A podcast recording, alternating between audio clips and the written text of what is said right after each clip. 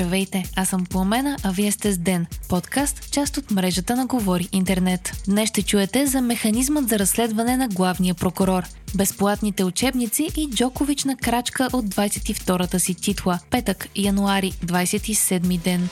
Депутатите приеха днес на първо четене промени в наказателно-процесуалния кодекс, които въвеждат механизъм за разследване на главния прокурор. Министерството на правосъдието предложи механизъм, който дава възможността адхок прокурор, който е виш съдия, да работи като прокурор, като води разследването срещу главният прокурор или негов заместник. Той ще може и да внесе искане в пленума на Висшият съдебен съвет за временно отстраняване на главният прокурор. Ако има достатъчно доказателства, то Висшият съдебен съдебен съвет може да вземе решение за отстраняването му. Приетият механизъм е съгласуван с препоръките на Венецианската комисия и други европейски органи. Адхок съдията ще бъде временно назначен за изпълняващ длъжността прокурор. Съдиите, които ще могат да бъдат назначавани по този начин, ще са от предварително изготвен списък от наказателното отделение на ВКС или от окръжни съдилища с ранг съдия от ВКС и с минимум 12 години стаж, последните 7 от които като наказателен съдия.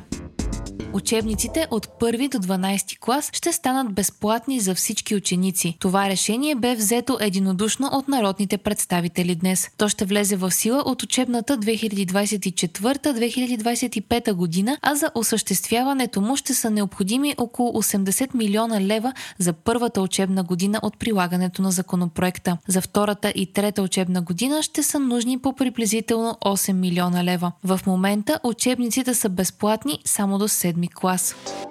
Съветът на Европейският съюз удължи санкциите срещу Русия с още 6 месеца до 31 юли. Мерките бяха въведени за първи път през 2014 година и сериозно разширени след нахуването на Русия в Украина миналата година. Сред тях са ограничения в търговията, финансите, производството, превозите, технологиите. Сред най-сериозните и с големи последици са забраната за внос или превоз по море на суров петрол от Русия към Европейският съюз, изключването на руски банки от международната разплащателна система SWIFT, спиране на няколко медии на територията на Съюза.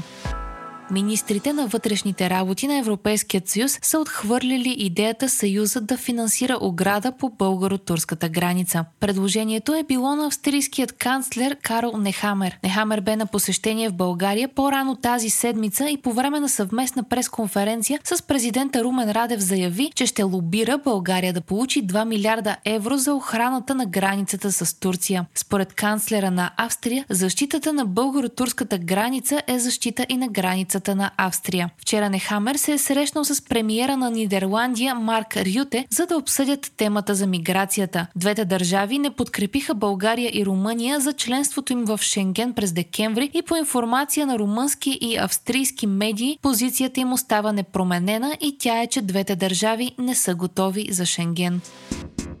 Новак Джокович е на крачка от 22-та си титла в големия шлем. Той успя да си осигури място на финала на Australian Open, след като победи американеца Томи Пол. Това е 33-то участие на финал в големия шлем за Сърбина, а при победа Джокович ще изравни по титли Рафаел Надал, общо 22. Ако победи, ще си върне и първата позиция в световната тенис ранглиста. На финала Джокович ще се изправи срещу Стефанос Циципас. Двамата са играли един срещу друг 12 пъти, като сърбинът има 10 победи. Припомняме, че миналата година Джокович пропусна Australian Open, след като прекара повече от седмица в преговори и съдебни процеси. Джокович тогава кандидатства за виза с медицинско изключение, което трябваше да му позволи да влезе в страната без да си поставя вакцина срещу COVID-19. Властите обаче решиха да анулират визата му и той бе депортиран.